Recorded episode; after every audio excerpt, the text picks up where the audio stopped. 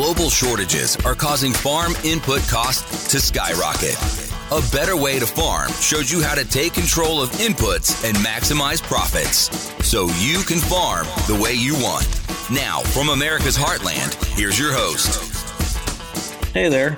Tyler here, field agronomist with A Better Way to Farm, where we spend each and every day providing solutions for farmers to grow better crops and to make more money. I want to welcome you back to this episode on our podcast. We're trying to follow up with a conversation, uh, kind of a part two, if you will, from last week's episode that we talked about the free fall of fertilizer. There's a lot of things going on in the industry right now, a lot of articles being written and, and some information that's out there that we just kind of wanted to clear the air for our clients that work with us, potential clients that may want to work with us and those that are looking for some insider, not really insider knowledge, but just some knowledge in the industry that may be counterintuitive to some of the large articles you read. So I wanted to welcome back a good friend of mine and a good friend of yours back to the show for this part two episode, the kind of the trends of fertilizer right now. So Mr. Rod Livesay, thank you for joining us again.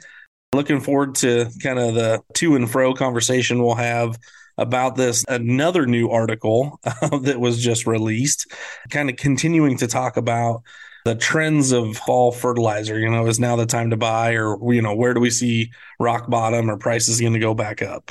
Absolutely, Tyler. Thanks for taking the time to help me with this. It's always fun to work with you, and I believe that you know our our goal is to bring great information to the growers and make them think we're not trying to tell them what to think. We're trying to make them think. And so that's what we're after. I read this article about three days ago. And when I read it, it was like, we need to do a part two. Because, you know, last time we talked about the fact that the title said free fall, but the article said the free fall is over. Right. You know, that we've hit we've we've hit bottom. That's the bottom line. And so this article went a little bit farther about that. And there are some things in this that we I talked about, we talked about last time I thought it was interesting that they're really coming clean and putting it in print. The author said that on the potash side, I think the values we're seeing out there are solid. And then he went on to say, when we look at them versus some of the grain values, they're pretty good. yes. This guy is out of the industry and he's just telling you, we're going to base the price of MAP, the price of DAP, and the price of potassium chloride. It's going to be based on the price of corn.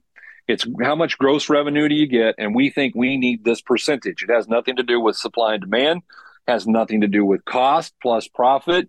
It's what will the market bear? Whole different way. We, as we're buying raw materials, unfortunately, we are subject to paying the price that they set for the raw materials. And so we're limited in what we can do. However, we are able to come a little bit closer to a fair market value, I think. And I'm excited about that. This guy went on to say, Tyler, he says, potash is a great value. Phosphate, I'm a little nervous about.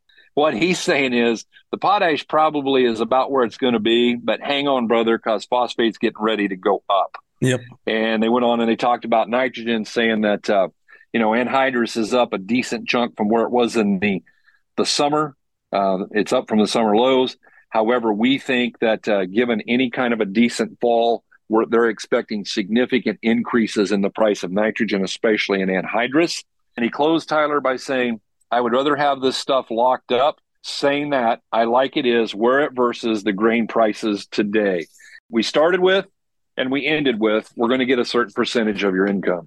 Well, and I, I wanted to share real, real quick because you kind of brought it up, but I kind of want to drive this home. The article that they're taking these quotes from, the gentleman that was talking about this is the director of fertilizer for a very large brand. And I think it's interesting that he comes out and he says, as the fertilizer director, I kind of feel like his job is probably dependent on promoting uh, the sales of fertilizer. And he's coming out and saying, well, you know what? You know, maybe you better look at locking them in now that we've kind of seen this downtick. I'm wondering if they realize that there is a supply out there and that the demand isn't as great. So they're trying to do what they can to try to to push some of those sales. And I'm just gonna say, and I know where we're headed, is that we what we do at a better way to farm is not base our stuff off of margin or trying to get something sold. It's literally based off of soil tests or the publication 167 that we're about ready to talk about and addressing limiting factors and, and kind of going from there. So when we say hey you might want to think about buying this it's probably because the discounts are at the greatest or we know something in the market is going to change, but we're not going to promote something that you don't need and just say, "Hey, you should buy this because you know it's going to make our pocketbooks or uh, you know bigger." This is something that you need because it's right for your acre. Absolutely, it's all based off of the soil test. I've got a stack of tests here, an inch thick, that I'm going through for a guy who's being hammered on to book his fall broadcast application. He's never worked with us before he actually called me up yesterday. And he said, "Well, I'm going to go liquid this year. You just won't get off me, and you just keep pounding on me that I need to do it." And I laughed at him, and I said, "Chad, what do you mean?" He said, "Well." You, you know, every day I said, You're choosing to listen to the podcast and the social media. I'm not calling you. I haven't talked to you in six weeks. He goes, yep. Every day, man, you just keep telling me. So, you know, we do through our social media. We believe strongly in that. And so, Tyler, let's dive in here and talk about maybe how these guys can spend their dollars more wisely. We know that, you know, things are still not inexpensive by any stroke of the imagination, but oftentimes we're trying to compensate for doing the wrong thing by putting a lot more N, P, or K on than what we need. So, do you have a copy of? Have you got the table of ratings or the bulletin 167 in front of you? Yeah, yeah. So the the table of ratings for Midwest Labs, you know, that is one of the things that even early on, we we kind of made the joke when we were talking kind of off air about me growing up in the the retail side before I um, became a man and got out of there. And I was the co-op, you know, the agronomy sales specialist, and it happens to make an acronym. But but looking at this and looking at Dr. Liebig's law of limiting nutrients is one of the things that I used to question when I was working in the retail side of things, and and we were out there pushing NPK, NPK, variable rate, do more, do more and I'm like, what about some of this other stuff that's on this chart? Or, you know, when you're doing variable rate stuff, you know, based off of CEC, how do we know this? I think some people are getting a little bit smarter, but I used to write variable rate scripts and I never once looked at the CEC in relation to the number, you know, parts per million that I needed. I digress a little bit, but there are some things out there that you absolutely need to know, but it starts with a complete soil test. I, I, don't want to put a shameless plug in there, but if you have not soil tested, plan on soil testing this fall. Make sure you do a complete soil test. If you have any questions about how you could do it yourself, or if you need a trusted resource, I'd highly recommend reaching out. I know that I do that. We've got several people on the team that are doing that now, kind of taking back that kind of control but you've got to do a complete soil test to figure out exactly where you are so that you can address those limiting factors and that you're not over applying or under applying anything. Absolutely. And I can really appreciate that. You know, I the first thing that's on this table of ratings and, and it's at the top of the page, I think probably because it's most important. I want to talk about is the relate, you know, phosphorus. We're going to talk about that later. That's not relative to CEC. However, potassium, magnesium, calcium, and sodium, the level of those is dependent upon your CEC. So let me give you an example here, guys. If I have a CEC of 10, which a lot of us are farming ground, you know, with a CEC of 10, and I have 130 parts per million of potassium, I'm in the high range. Tyler, I'm absolutely in the high range, and that's hard to get there. Now, if my CEC is 25 and I have 130 parts per million, I'm in the low range. And the chart actually goes all the way to 30. Now, at 30, it takes 262 parts per million, or just exactly twice what it takes to get there at 10. And I say these things because most of the industry, and I'm going to assume you were doing this, you were working off of this chart at 30. You wanted everybody to get to 262 parts per million, right? Absolutely. 100%. But the problem with that is that's nearly impossible to do. If your CEC is 10 or 15 and you can get to 130 up to about 152, that's high. And that's going to be more than sufficient if we're doing all of the right things, Tyler. What give me some thoughts on this? What are you thinking here as I'm talking about this? You're absolutely correct. And that's one of the things that you have to understand that you do need to know your CEC, but you need to make sure that your trusted advisor is also kind of following these rules that you know as your CEC you know it, maybe it's lower and you have a little bit lighter ground or as it works up that basically it goes back to the holding capacity right? It's the cation exchange capacity how tight things hold on to the soil. So the higher the number the harder it is to get those nutrients off of the soil colloid and up into the plant. So think about the tighter soils, you're, you're going to need more, but also don't sit there and say, well, because I have a high CEC and, you know, Rod and Tyler just talked about needing more that I need to apply more. You, need to apply the exact amount. And that's where we go say things like in furrow or something like that. And we talk about some of those efficiencies in our two day fundamentals of, of agronomy events that we have. So to me, as you look across that, you're going to see those things change. The other thing that we know is that there are some specific relationships between potassium, especially as it relates to potassium and magnesium, that you need to know. We talk about those as well.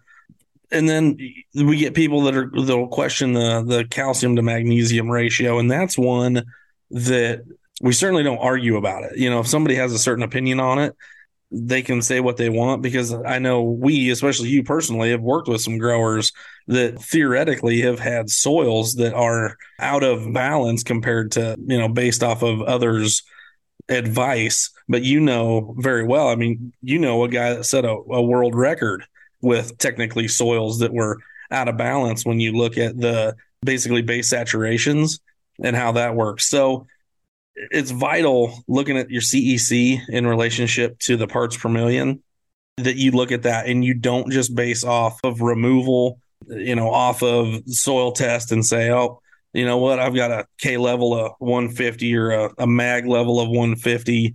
I'm good. I can skip this year because I, I didn't buy in the fall. I waited till the spring because I listened to some other market analysis and they were wrong. Yeah, exactly. You know, I'm going to share a story, Tyler. I think you're aware of this. We were in Ankeny in July, and there was a gentleman brand new coming in with us, and he arrived mad at the world. And it's never good when a new friend that you've never met yet, over only over the phone, shows up, and he's just mad. And when I finally got him to talk about it, I'm not going to say his name. He's probably going to listen to this, and I appreciate him very much. But the sad part was he had went and asked for his soil test because we said bring some kind of a soil test to talk about. And when he came in, he had a loadout sheet. And so he asked him, he said he knew what he was looking for. He's like, I don't see any analytical work here. Where's my soil test? His person literally told him, Well, we didn't get around to taking a test, so we just wrote you some scripts. And he said, Based on what? Based on what? That's where we're at. We want to see that test. And then if we need potassium, let's do it. But we're going to talk about here briefly. I want to talk about, let's say you do need potassium. Rather than do a big blow and go, which you know we've got guys. I talked to a guy yesterday, Tyler. He's put 300 pounds of KCL on for years, years and years and years. Okay, he's never moved his needle, not an ounce. And then I take a look at Andy, and if you guys want to look at something, you can go back and listen to the podcast that we did with our good friend Andy from up in northern Iowa. And you know, I look at Andy's K levels; they'd been on a high broadcast, couldn't get them to move and then he moves over and starts putting on what six gallon of potassium thiosulfate, right? You know, he takes our product, he puts you know a couple gallon or three or four, well, a gallon in the trench, two or three gallon two by two or with a coulter with a wave, and then he puts on two more gallon when he when he Y drops, and it took him about three years to really start seeing the results, but his K levels have really taken off. Have you talked to Andy about that? Yeah, and that's you know because I actually do soil testing for Andy, and and that's one of the that's one of the things that you know we obviously we share the photos from Jim and Tian out in central Nebraska that you don't have to variable rate or grid sample this stuff and and think that that is going to be the key to unlock your yield potential in the future. You can absolutely do a, a, composite test if you do it you know we have kind of a particular way to do it and kind of follow those guidelines but it all goes back to that soil test. And if it calls for six gallon of potassium thiosulfate um, we're going to recommend the you know a, a, very clean a very pure product uh, that's why we do what we do and then you're going to go on and you're going to be successful with that program. But again, it's about addressing what you need. It, it's not that he's putting on six gallons because, you know, we're in some fancy group that we charge overcharge people and say, "Hey, if you if you if you do this, it's a little bit of a secret, but we know that it works." Well, this isn't a secret, but we know that it works because it's the science behind it. And I wanted to throw something else out there about the science behind things because I used to do this, and I just had a conversation on Monday with the grower that is still trying to variable rate some stuff, which is what it is. We work with growers from maybe a, a, seed treatment or a soil applied surfactant early on, uh, all the way through an entire system approach. But that grower said, Well, you know, I just can't believe that you're working with growers that aren't putting any dry on there. So we absolutely are. And they're like, Well, you know, I'll have to give it a shot. But I know that my co op are going to come out and they're going to do grids this year. And so we can set up the, the variable rate stuff. And they talked about in the past how that variable rate you know, they're like, well, I just sometimes I I, I feel like it it costs too much. And when I was back at the co-op doing this stuff, all you would do if you talked with that grower and he said, "Man, I just can't spend that much," all you would do is you go back into their file, and all it is is uh the prescriptions based off of if so then commands and if this number is 150 parts per million then this amount of potash is applied. So we would just go back in there and we would change it and say if 150 is the number, then this amount of potash is applied and we would just lower it. I mean, it was literally just you can sit there and say, I got this fancy book with this colored map and I know that I'm doing this, you know, efficiently. But all people are doing are sitting behind a keyboard changing numbers around to make it work in your system. And we don't do that. We give you exactly what you need, whether it's, you know, phosphorus or potassium, even some of the micros that we're going to hit on here in a little bit. But the biggest point is is that if you come to us and you say, "Hey, I've got a budget, $150, that's all I can spend on my fertility." We're not going to say, "Okay, well then let's throw all the micros away and we'll do micros later. Let's really ramp up your your P and your K." because that's where it's needed. I, I relate it to a slide scale. You know, okay, if this is 100%, then we're going to back everything down in ratios evenly so that you're applying everything, but it's just in lesser amounts. And, and we might have to change a yield goal or something like that. But that's how our system works compared to how others are doing it. Absolutely. You know, and I, I take a look at this. You talked about Jim and Tian, and I, I'm very excited when I get to see those field maps and show what happens when we give every plant every plant equal opportunity nutrition, Tyler. I believe that's the secret to this. You know, my mentor, uh, Denny, he taught me that early on, you know, 30 years ago. He was talking about equal opportunity nutrition, and he wasn't talking about variable rating. He was talking about per plant. That's why that composite, when the test is pulled correctly, you know, the way you do it, the way we'll teach people to do it, is very effective. And we've got yield maps from multiple growers to, to show that. I want to jump over and talk about phosphorus because I think part of the problem that I see is is I see people gunning for really high phos levels, really high, and this is not dependent upon CEC. This is just purely in parts per million. And as I sit here and I look at this table 167, the table of ratings, you know, a P1 test between 22 and 30, P2 test of 40 to 58, those are high. And those are actually the money range. That is the place that you want to live to a large degree. And so, you know, I think sometimes we get to talking, and we do, you know, we grow bigger crops. We take more out of the soil. I get all that. Let's not forget, Tyler, we got 6,000 pounds of phosphorus in the top six inches of an acre of soil. 6,000. And the top six feet of soil, according to Dr. Mulvaney and a lot of others, there's 360,000 pounds of K. 360,000 pounds. You're talking about 1,800 tons. Okay. That's a lot, a lot of K. And so what we got to do is figure out how to make it become available. But I think sometimes we get so caught up, like our self worth is based on can I get a P1 test of 85? Well, yeah, probably if you spend enough money, but it doesn't convert into income, right? Yep. So let's jump out of that. We've discussed what those levels are, what's ideal, where's the money spot, where's the place you want to live.